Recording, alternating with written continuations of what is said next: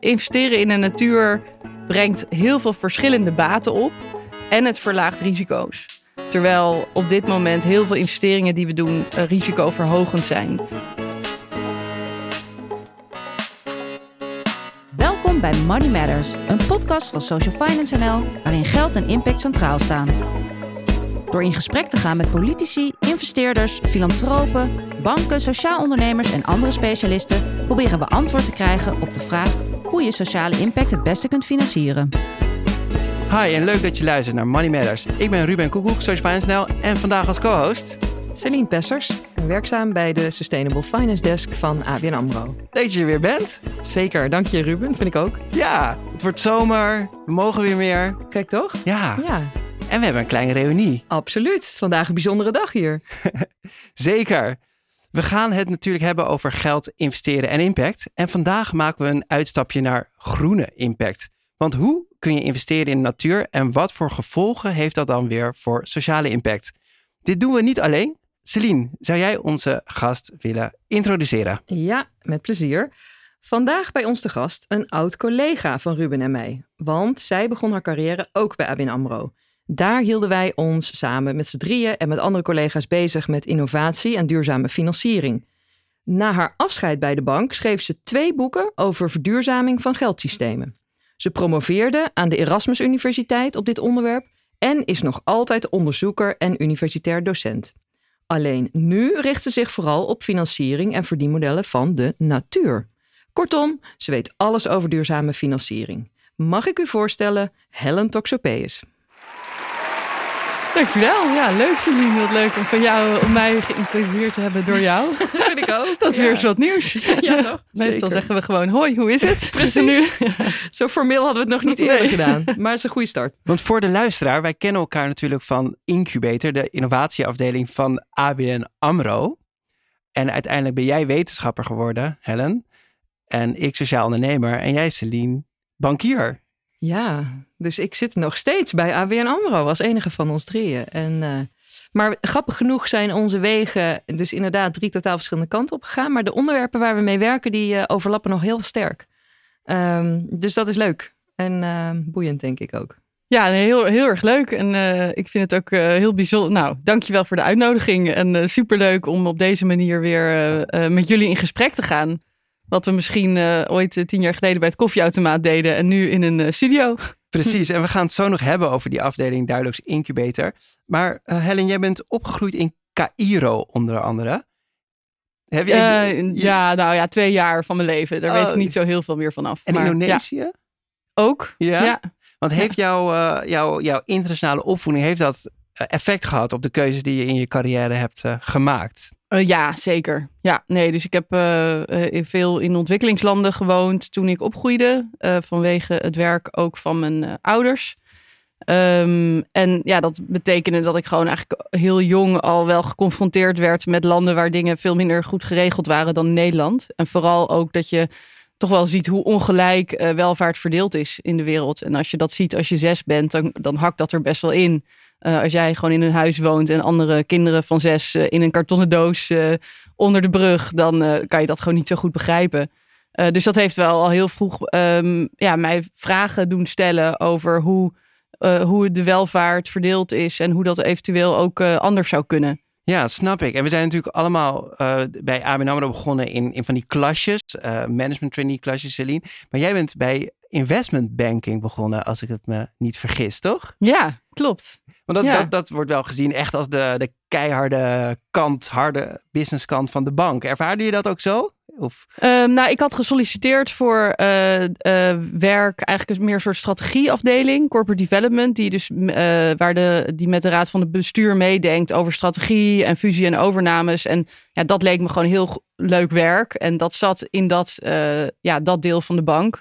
En ik vond eh, rekenen gewoon heel leuk. Dus ik dacht, dat lijkt me gewoon een mooie plek. En ook omdat je daar natuurlijk heel erg eh, een, een, een hoog, een goed overzicht krijgt van wat voor een activiteiten een bank nou zoal eh uitvoert. Dus ik, ik dacht, ja, daar leer ik gewoon heel erg veel van. Kijk, en we gaan zo horen hoe je van die plek uiteindelijk beland bent als wetenschapper die zich nu vooral bezighoudt met de natuur in de stad.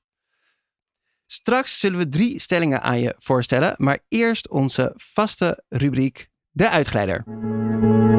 In deze podcast staan geld en investeren centraal. En vandaag natuurlijk helemaal, want we hebben iemand aan tafel die alles weet over duurzame financieringen. Eigenlijk twee mensen die alles weten over duurzame financieringen. Maar ook jij maakt net als alle voorgaande gasten vast wel eens een uitgeleider. Daarom beginnen we altijd met de vraag: wat is de meest onzinnige uitgave die je hebt gedaan? Ja, uh, goede vraag. Ik denk dat dat toch um, te maken moet hebben met kleding. Dus uh, die je in een winkel, uh, zeg maar, toch vrij impulsief koopt. Omdat je misschien op zoek was naar iets anders en iets anders ziet. En dat het dan toch in je kast hangt of ligt. En dat je het nooit meer draagt. En, maar dat is wel al best lang geleden. dat ik gewoon echt probeer heel weinig kleding meer te kopen. En wat ik koop is van de Vintage. Een hele leuke vintage winkel in Utrecht. Waar ik heel veel van mijn kleren koop.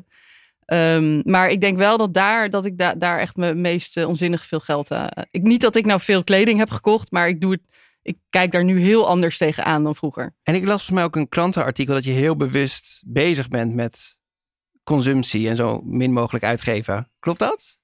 Ja, ik heb uh, inderdaad, volgens mij was dat de kersteditie uh, van Trouw. Okay, best wel ja. lang geleden. Dat we daar uh, inderdaad een hele pagina in de krant hebben gestaan met ons gezin over ontspullen. En, en dat is zeker waar. En dat is nog steeds zo. Dus we proberen het meeste ja, tweedehands gewoon zo min mogelijk nieuwe spullen te kopen. Überhaupt weinig te kopen. En dat is gewoon ook heel erg fijn. Want dan hoef je niet zo'n groot huis. En dan kan je ook makkelijker opruimen. En het voelt, ja, het is eigenlijk zo'n makkelijke manier, makkelijke manier om je uh, footprint te verlagen. Uh, door gewoon niet meer te vliegen, door weinig te kopen. Je ik, ik kan als ik iets koop gewoon toch wel heel goed denken naar wat er allemaal in gang is gezet om dat uh, voorwerp of iets bij mij op de stoep te krijgen. Dus dat, ja, dat, dat is wel een soort uh, way of life geworden. Niet alleen van mezelf, maar ook van mijn partner. En ik denk mijn kinderen ook steeds meer. Kijk, wat goed. Je ja. geeft ook, ook door. Celine, heb jij nog een, een uitgeleider die je met ons wilt delen? Ja, voor mij was het uh, één in de categorie vakanties. Want uh, ik wilde dit, deze maand met het gezin een weekendje naar Texel. Toen bleek dat echt alles vol zat. Dus minder dan 400 euro per nacht heb je niet eens meer een, een huisje of een hotel. Het is echt gek huis. Ik denk dat half Nederland hetzelfde idee had. En toen dacht ik, nou weet je wat, we gaan gewoon een keer kamperen. Ik moet eerlijk zeggen dat ik dat sinds mijn twaalfde heb ik ooit met vriendinnen op een camping gestaan of zo, maar nooit meer gedaan heb. Dus toen dacht ik, nou dan kopen we gewoon tweedehands uh, tent en spulletjes. En uh, dus ben ik op Marktplaats dat allemaal gaan kopen. Maar uiteindelijk wat je allemaal nodig hebt om te kamperen. Een tent, uh, luchtbedden, slaapzakken, matjes, gaststelletje, stoelen, tafeltje. Echt, nou ja, uiteindelijk veel meer uitgegeven dan dat ik anders aan een weekendje weg had gedaan. Dus ik hoop dat dit de nieuwe vakantie wordt voor ons. Want anders dan is het een goede uitglijder geweest, denk ik. Of gaat alles weer via Marktplaats door? Dat kan natuurlijk ook. Kijk, nou, de komende twintig jaar kamperen. ja, zo'n goede return on investment maken hier, dan uh, is dat wel de bedoeling, ja. Ja. Nou, we, ga, we, gaan het horen na de zomer hoe dat, uh, ja, hoe dat Waar ga je naartoe? Waar ga je kamperen? Uh, nou, ergens in de duinen in Texel wordt het dus nu. leuk. Ja. ja.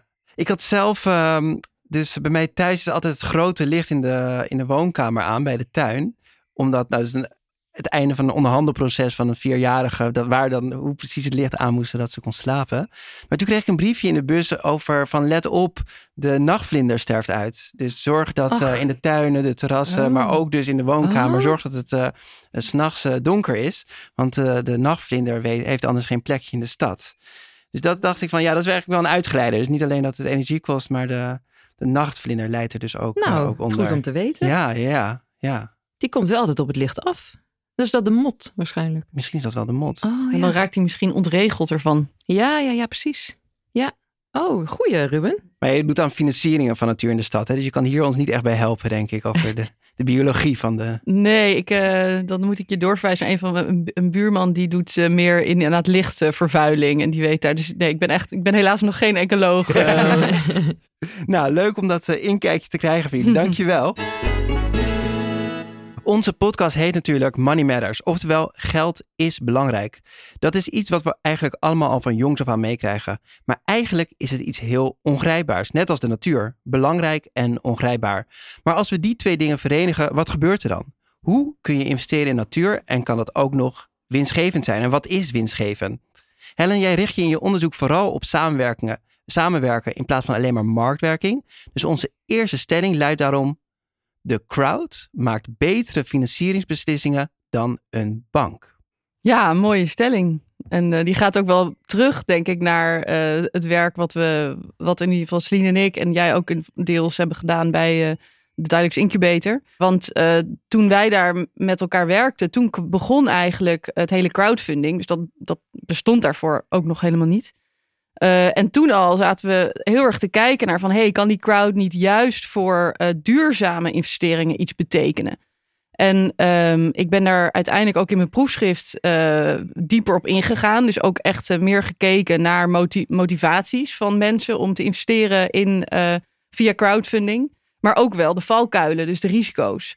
Dus de stelling dat de crowd per definitie beter is, die heeft wel nuancering nodig. Dus ik denk dat er wel één gebied is waar de crowd in zekere zin beter is dan een bank om te investeren. En dat gaat toch heel erg over dat veld van duurzame innovatie. Dus daar ging ook mijn proefschrift over, financieren van duurzame innovatie. Want wat uh, nou, typerend is aan uh, duurzame innovatie is, nou, ten eerste is heel risicovol. Uh, en banken die willen natuurlijk het liefst niet al te risicovolle investeringen doen. zijn natuurlijk ook juist wel heel goed in het bepalen en, en afwegingen maken als het gaat om risico's. Maar veel uh, duurzame innovaties zijn, uh, wat dat betreft, liggen daar eigenlijk gewoon nog net buiten. Uh, nou, dat, dat hoef ik jullie niet te vertellen. Maar ja, wat hebben we nou juist nodig voor een duurzaamheidstransitie? Dat is veel innovatie. Want je wil dingen nieuw, opnieuw uitvinden, hè, hoe ze moeten. Je wil ander soort materialen gaan gebruiken. Je wil circulair. Je wil de natuur op een andere manier inzetten. Dus dat gaat juist heel erg over dingen die, heel, die mogelijk enorme impact hebben in de toekomst. Maar op dit moment nog heel risicovol zijn. En vaak ook uh, best wel kleine financieringen nodig hebben. En dat is ook niet echt waar een bank nou heel erg in, uh, zich op wil richten. Die houden toch liever van iets grotere hoeveelheden geld die ze uitzetten. Dus uh, ik denk dat crowdfunding en de crowd dus juist misschien ja, wel beter gepositioneerd is voor juist financieringen in duurzame innovatie. maar dan wil ik ook wel daar direct een kanttekening bij plaatsen. Um, want uh, tegelijk is de crowd natuurlijk een hele diverse groep die niet per se uh, getraind is in het maken van, uh, van financiële beslissingen.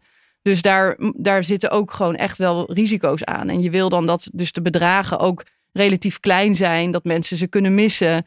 Um, en dat ze het dus niet alleen doen voor financieel rendement, maar dat ze het ook voor andere redenen doen. En dat zien we ook dat dat zo is.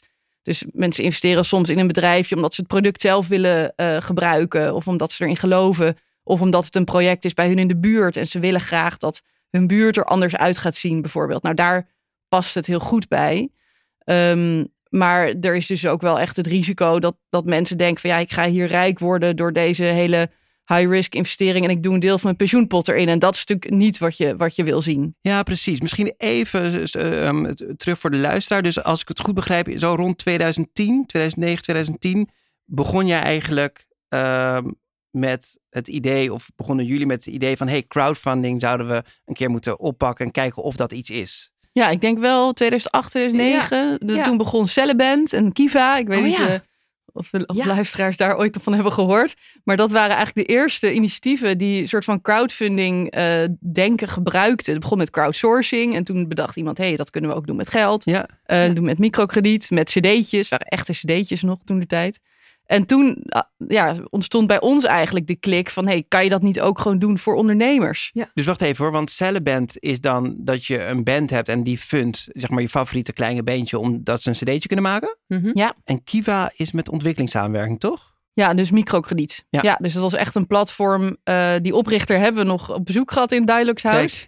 Die heeft echt uh, ervoor gezorgd dat er vanuit uh, nou ja, de VS, maar ook uit Europa veel meer fondsen naar uh, microkredietinstellingen zijn, uh, zijn gevloeid. En dan kan je zeg maar echt op de website, en nou, het bestaat nog steeds, kun je dus ook echt een keuze maken van waar jouw geld naartoe gaat. Dus je bouwt eigenlijk een soort portfolio op van kleine micro-ondernemertjes uh, in ontwikkelingslanden. Ja. ja.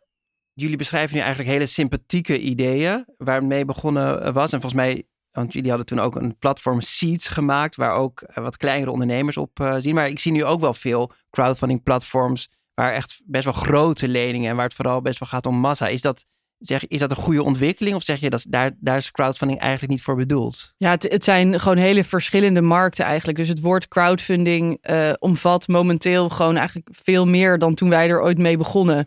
Dus je hebt inderdaad gewoon echt, weet je, de, de, de vastgoed eh, crowd, crowdfunding is volgens mij nu de grootste tak. Uh, maar er, er, zijn andere mensen die die, die markt beter nu in de gaten houden dan ik. En ja, daar zit bijvoorbeeld ook weer natuurlijk gewoon speculatief geld in. Dus dat is niet per se iets waar je misschien super blij mee eh, moet zijn dat dat er, eh, dat, dat er is. Dus het is, ja, het is gewoon heel divers. Daar kan je eigenlijk niet eh, één eh, ehm, zeg maar uitspraak over doen. En het stukje voor, dus voor die duurzame investeringen werkt het denk ik heel goed.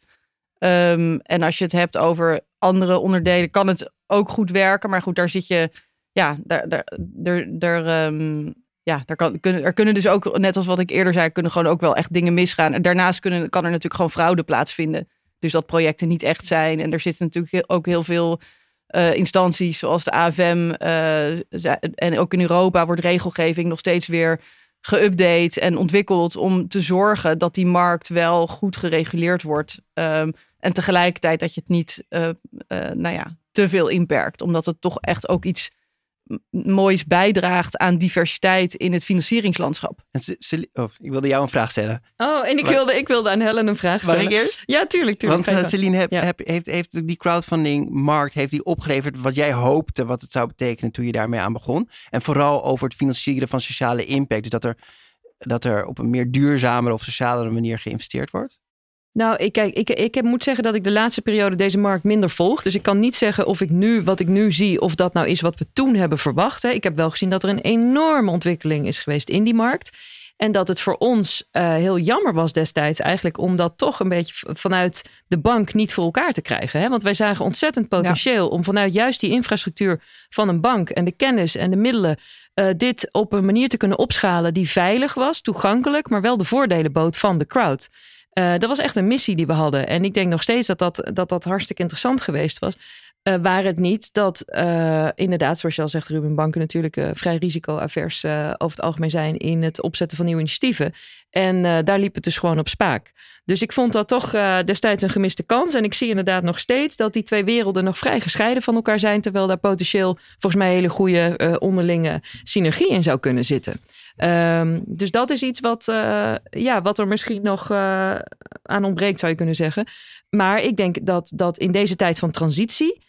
eh, bij uitstek een crowd niet alleen met het hoofd, maar ook met het hart investeert. En ook een soort bijna intapt op dat collectieve, intuïtieve kompas wat we hebben. Hè? Ook als samenleving en als eh, communities. Van waar moet het nou naartoe? Wat is echt van waarde? Wat willen we zien groeien? En dat is eh, via financiële modellen lang niet altijd uit te rekenen, eh, to put it mildly. En juist, en dat was misschien, misschien is dat ook het bruggetje naar mijn vraag aan jou, van juist zoiets als natuur en natuur in de stad. Ik kan me voorstellen dat dat bij uitstek iets is wat je ook door inwoners in de stad via crowdfunding voor een stuk zou kunnen invullen. Als je het hebt over dat wat van waarde is. Ja. Voor mensen dicht bij huis.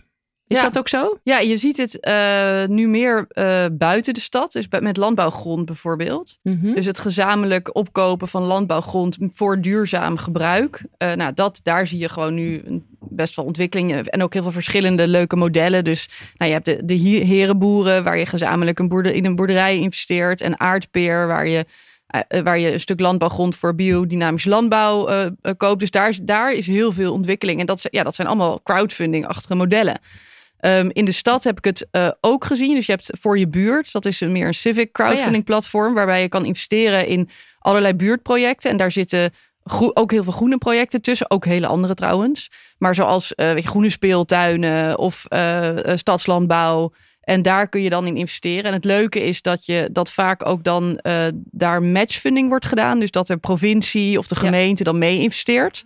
Dus die projecten ook ehm, steunt die door de gemeenschap worden gedragen.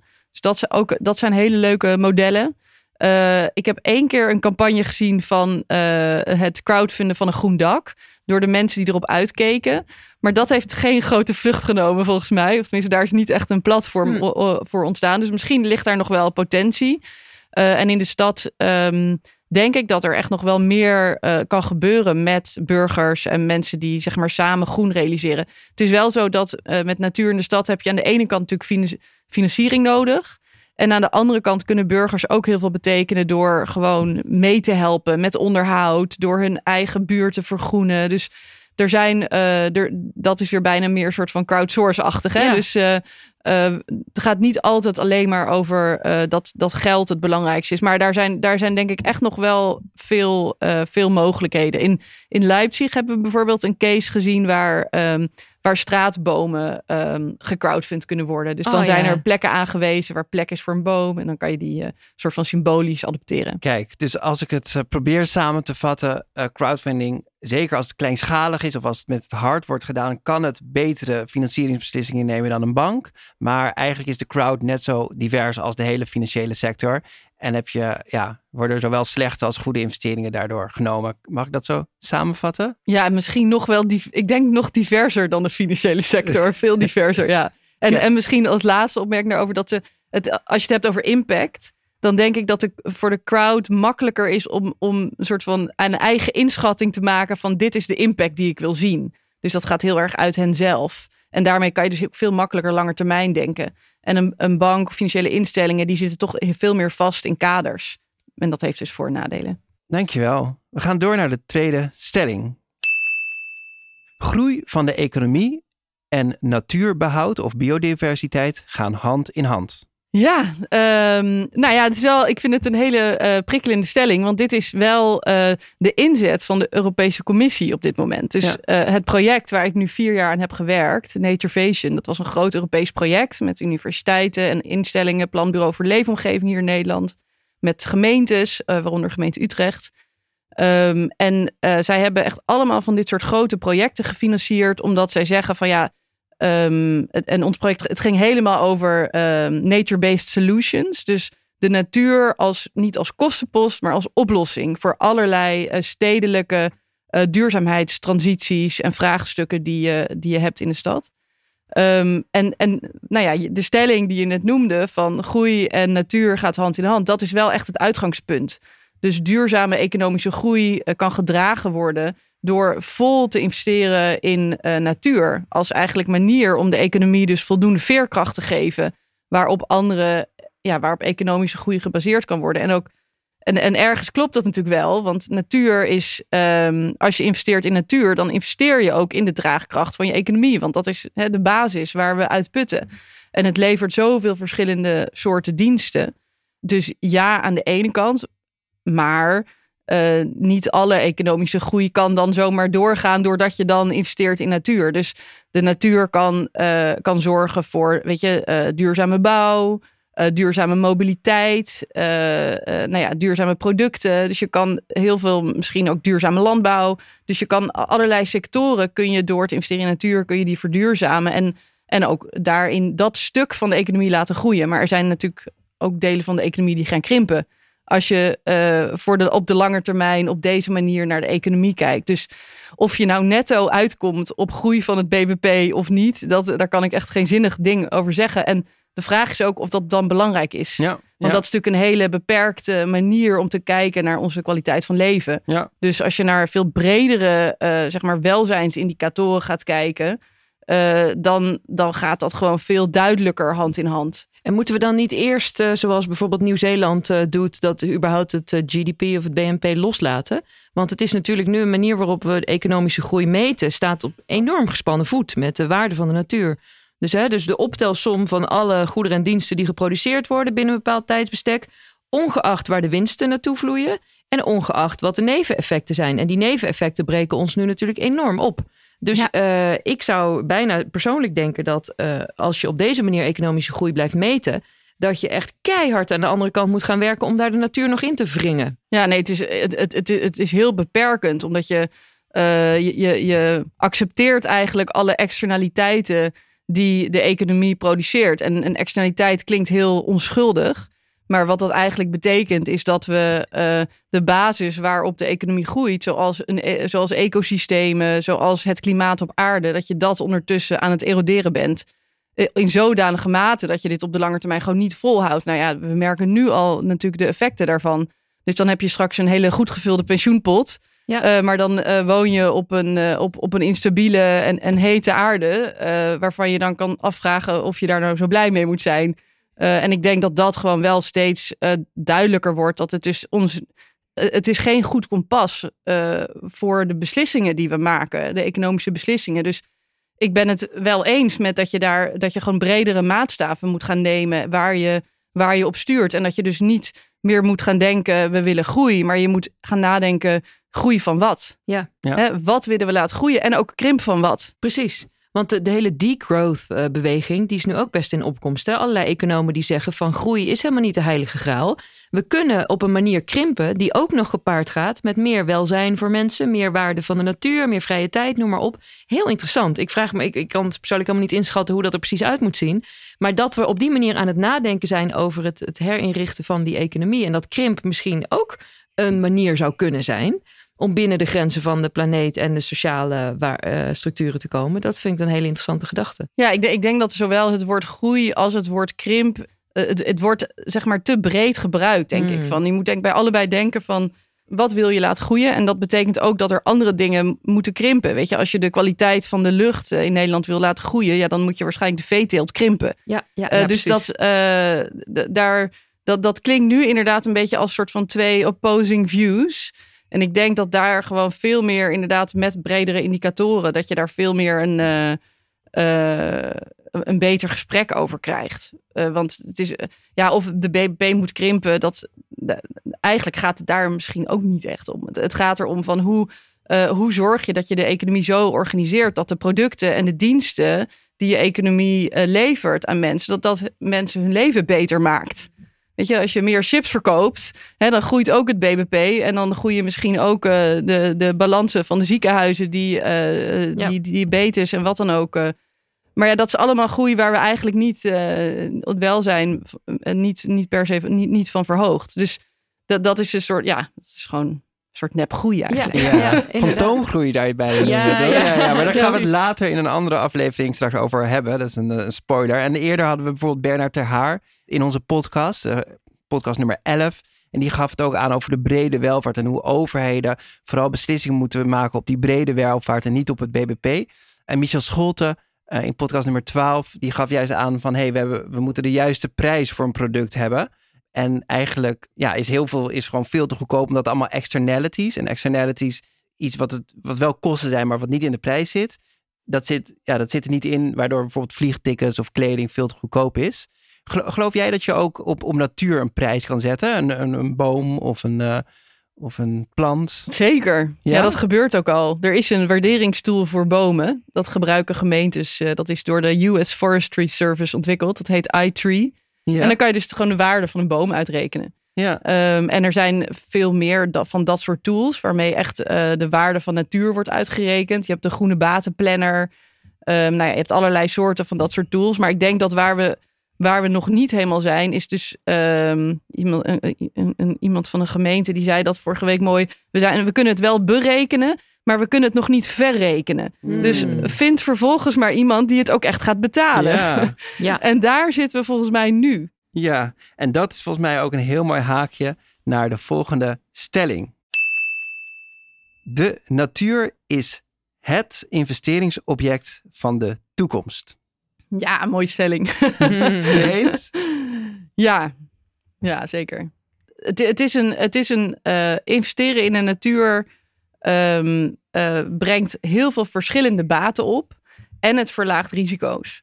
Terwijl eh, op dit moment heel veel investeringen die we doen eh, risicoverhogend zijn. En ik denk dat het, als je kijkt naar het werk wat bijvoorbeeld de Nederlandse Bank doet. laat, vorig jaar hebben ze een rapport uitgebracht met het planbureau.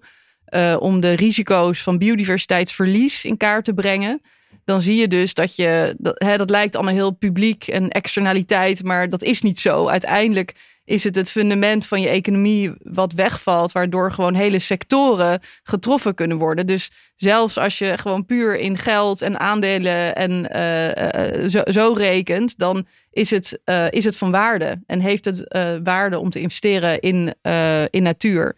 Ehm, ehm, maar goed, de, de onderliggende vraag is natuurlijk van. ehm, tenminste, ik, ik heb heel veel interviews gedaan, ook bijvoorbeeld met vastgoedeigenaren, met allerlei partijen. Van joh, kan je niet in natuur, mee, kan je natuur niet meefinancieren? En ze vinden het altijd wel heel.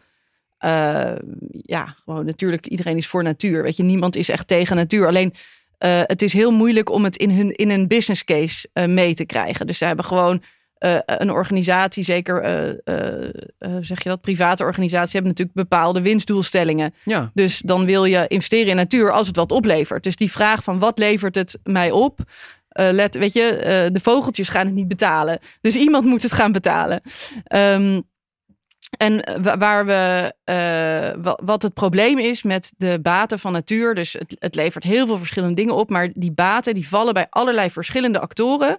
Ehm, terwijl elke actor die is vaak, heeft een budget voor een bepaald doel. En dat gaat niet een- eens alleen om bedrijven, maar zelfs over gemeentes. Hè? Dus als je eh, bij de waterafdeling werkt van de gemeente of de groene afdeling, ja, dan heb je bepaalde doelstellingen die jou in staat stellen om ergens in te investeren. Maar dus de, je, je hebt een soort coördinatieprobleem als het gaat om het investeren in natuur. en hoe lossen we Ehm, dat op? Nou, ehm, eh, door eh, samen te werken, dus door samen te investeren. Dat is, dat zijn, een, dat, ik heb daar op een pa- paar plekken in de wereld wel echt mooie oplossingen gezien. Hoe dat dan eh, wordt gedaan. Dus als, ehm, want dat is ook weer het voordeel, als een, een actor, zeg maar een gemeente, een deel betaalt van, eh, van natuur. En iemand anders betaalt een ander deel. Dan krijg je je business case dus wel rond. Want iedereen heeft er baat bij. En ik gebruik altijd het voorbeeld van een groen dak. Dus zeg maar zo'n laagje sedum op je, eh, op je, op je dak. Eh, is dat, ja, mensen zeggen ja, het is leuk, maar het is ook wel weer duur. Maar je kan dat dus heel goed opsplitsen in verschillende actoren die daar een stukje van kunnen betalen. En in Nederland gebeurt dat in zekere zin al. Dus de gemeente geeft vaak eh, subsidie voor 25 tot 50 procent van een groen dak. Eh, omdat het eh, watermanagement diensten levert eigenlijk. Ehm, je ziet, nou, de gebouweigenaar die vindt het mooi om uit te kijken. Die wil ook wel een stukje daarvan betalen. En het levert verkoeling. Dus het kan ervoor zorgen dat je energierekening omlaag gaat. Ehm, er zijn ook NGO's die bijvoorbeeld een stukje willen bijdragen vanuit de biodiversiteit die je levert. Ehm, en wat ook een hele grappige ehm, eh, partij is, die ook in de Groene Daken is gestapt, is Interpolis. Misschien weten jullie dat al. Hebben jullie dat eh, gezien? Dat jij eh, een Nee, beetje. vertel. Nou ja, zij, zij, zij promoten eigenlijk de groendakmarkt. En eh, dus ik ben ze gaan interviewen, want dat is wel best wel eh, leuk om te horen waarom ze dat nou doen. En zij hebben dus gezien op hun, op hun balans dat eh, de dakschade groter wordt van al die kleine dakjes in Nederland, al die leuke uitbouwtjes met keukens en schuurtjes en zo. En zij zeggen van nou als wij als mensen een groen dak op dat dak hebben liggen, dan gaat zo'n dak veel langer mee. Dus het is eigenlijk een soort bescherming tegen UV-straling, waardoor er minder schade ontstaat. Dus zij hebben besloten om te gaan investeren in natuur, door dus die markt eh, te stimuleren in Nederland en collectieve inkoop te doen. Dus je kan via een vaste lage prijs van Interpolis kun je dan je groendak realiseren. Dus zij betalen eigenlijk ook een stukje van het groendak. En volgens mij is dit wel een beetje de toekomst van hoe we kunnen nadenken over investeren in natuur. Is dat je dus ehm, van die gewoon mooie combinaties maakt. Van mensen die allemaal baat bij hebben dat er iets gebeurt, omdat er ja, al die baten die vloeien terug naar al die partijen. Dus het nadeel van dat iets publiek is, kan natuurlijk ook weer het voordeel worden.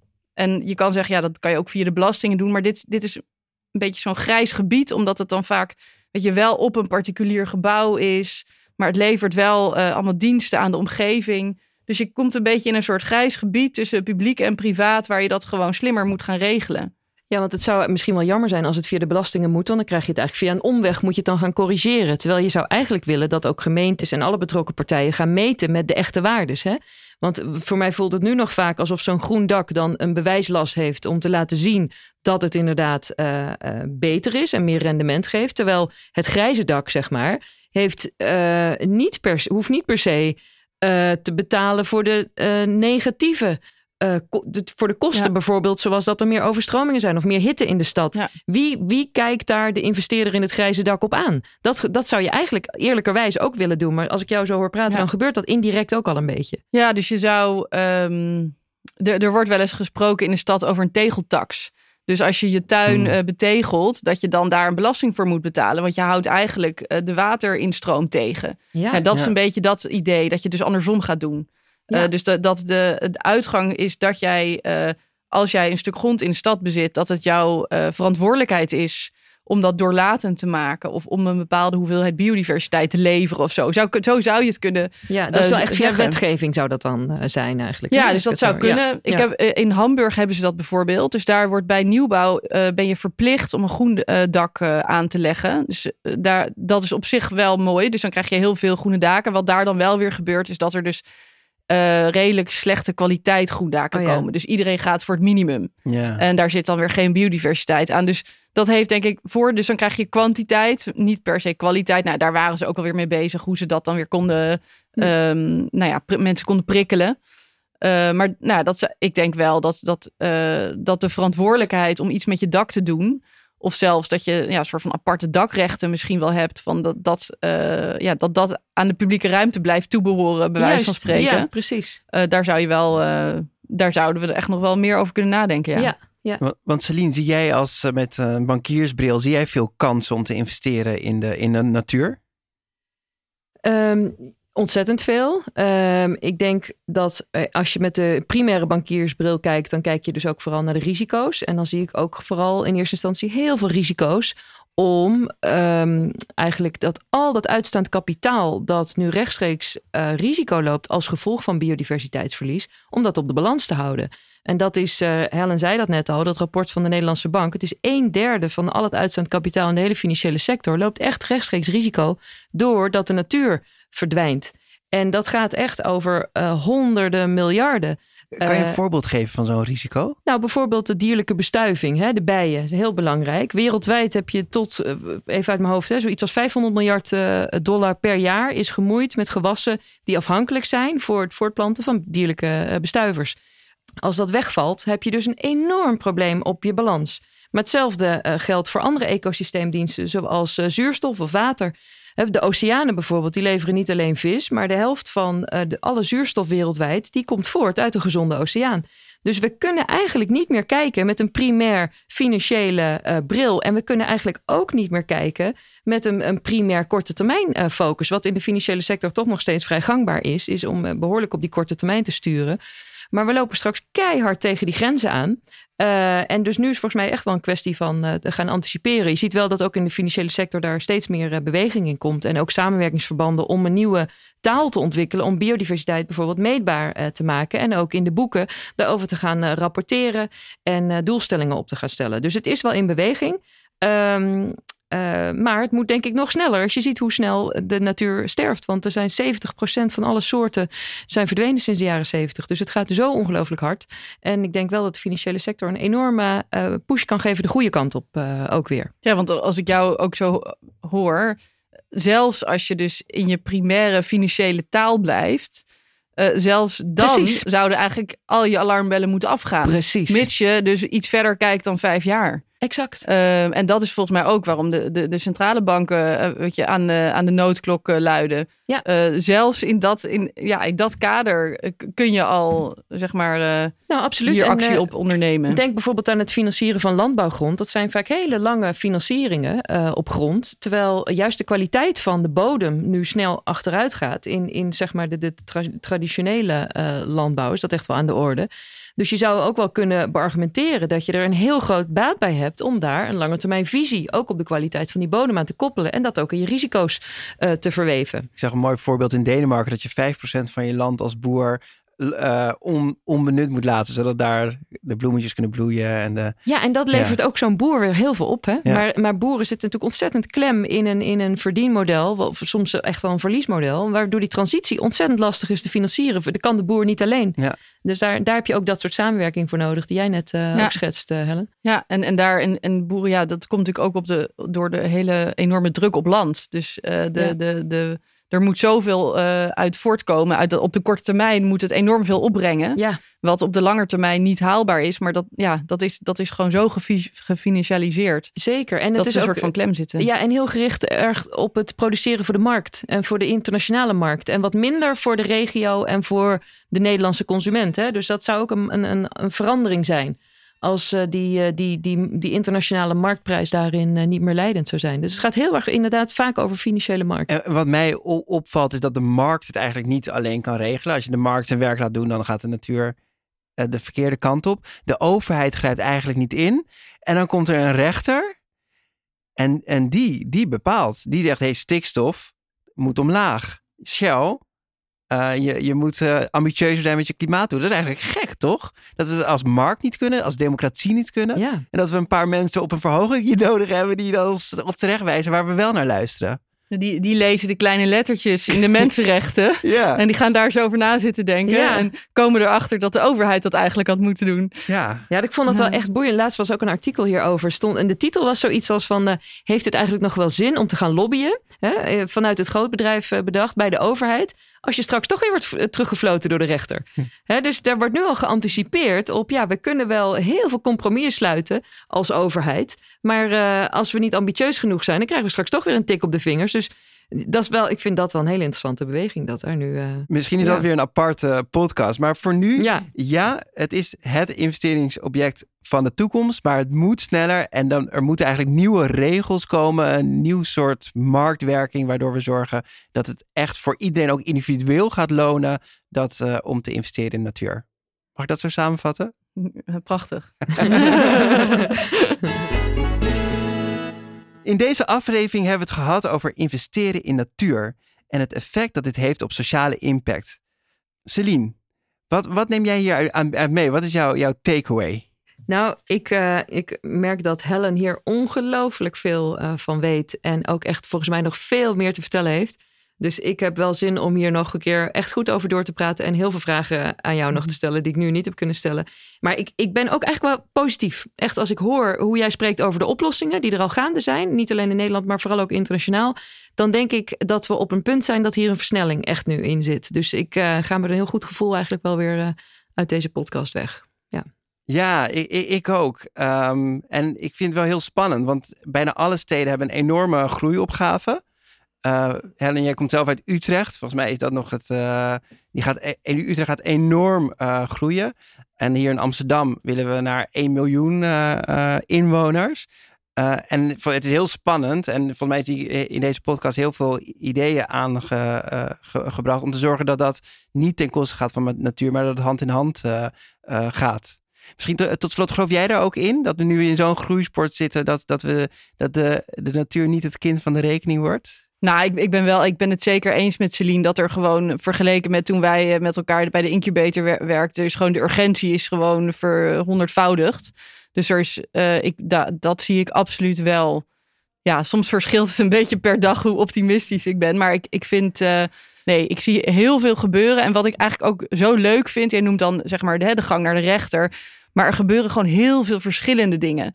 Dus er zijn ook gewoon ontzettend veel burgerinitiatieven. Er zijn eh, sociale en duurzame ondernemingen die toffe dingen ontwikkelen. De financieringsinfrastructuur heeft zich aangepast.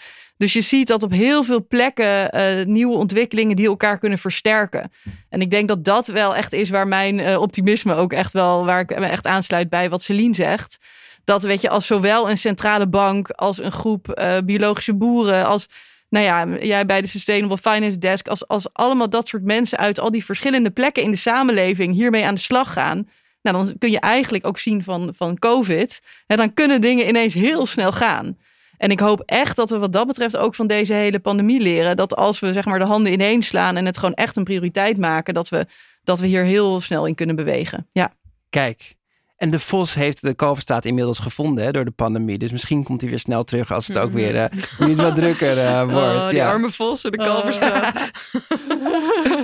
Eh, Tot slot, we eindigen altijd met een, een, een tip naar de, naar de luisteraar. Ehm, Helen, jij hebt zelf een carrière switch gemaakt van investment banker naar de innovatieafdeling naar wetenschapper.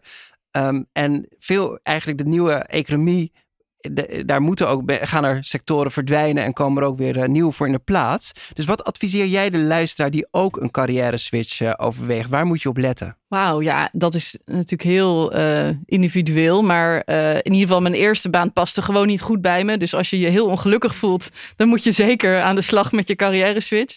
Ik denk wel, wat ik wel echt heb geleerd, is dat je dus een, eh, een- je, je carrière niet alleen maar, zeg maar heel rationeel kan beredeneren. Van hè, ik wil iets doen in de banksector en in analytisch. Maar dat je dus ook heel erg moet nadenken van wat vind je nou leuk op een dag om te doen.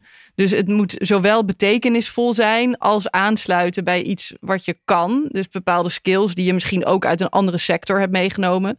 Zoals iets goed kunnen organiseren bijvoorbeeld. Ehm, Eh, en dan iets waar je gewoon echt wel heel erg veel plezier aan beleeft. En dat is uiteindelijk waar je ook het meeste impact kan maken als je op zo'n plek, uh, als je op zo'n plek zit. En ik denk dat ik daarnaar aardig wat omzwervingen nu wel uh, terecht ben gekomen. Mooi, nou goed om te horen dat je op de goede plek zit. Ik zelf zit ook echt op de goede plek, want ik vond het een hartstikke leuke podcast en ik heb er enorm veel plezier aan geleefd. Dus dankjewel Helen, dankjewel Celine. En ook natuurlijk bedankt aan ABN AMRO en het Oranje Fonds voor het mede mogelijk maken van deze podcast. Productie Daniel van der Poppen, redactie Daphne Splegger en Nina Berkulo. Wil je niks missen van deze reeks? Abonneer je dan nu op jouw favoriete podcastkanaal. En vergeet ook niet een recensie achter te laten in de iTunes podcast app. Of neem een kijkje op onze website www.sokvin.nl.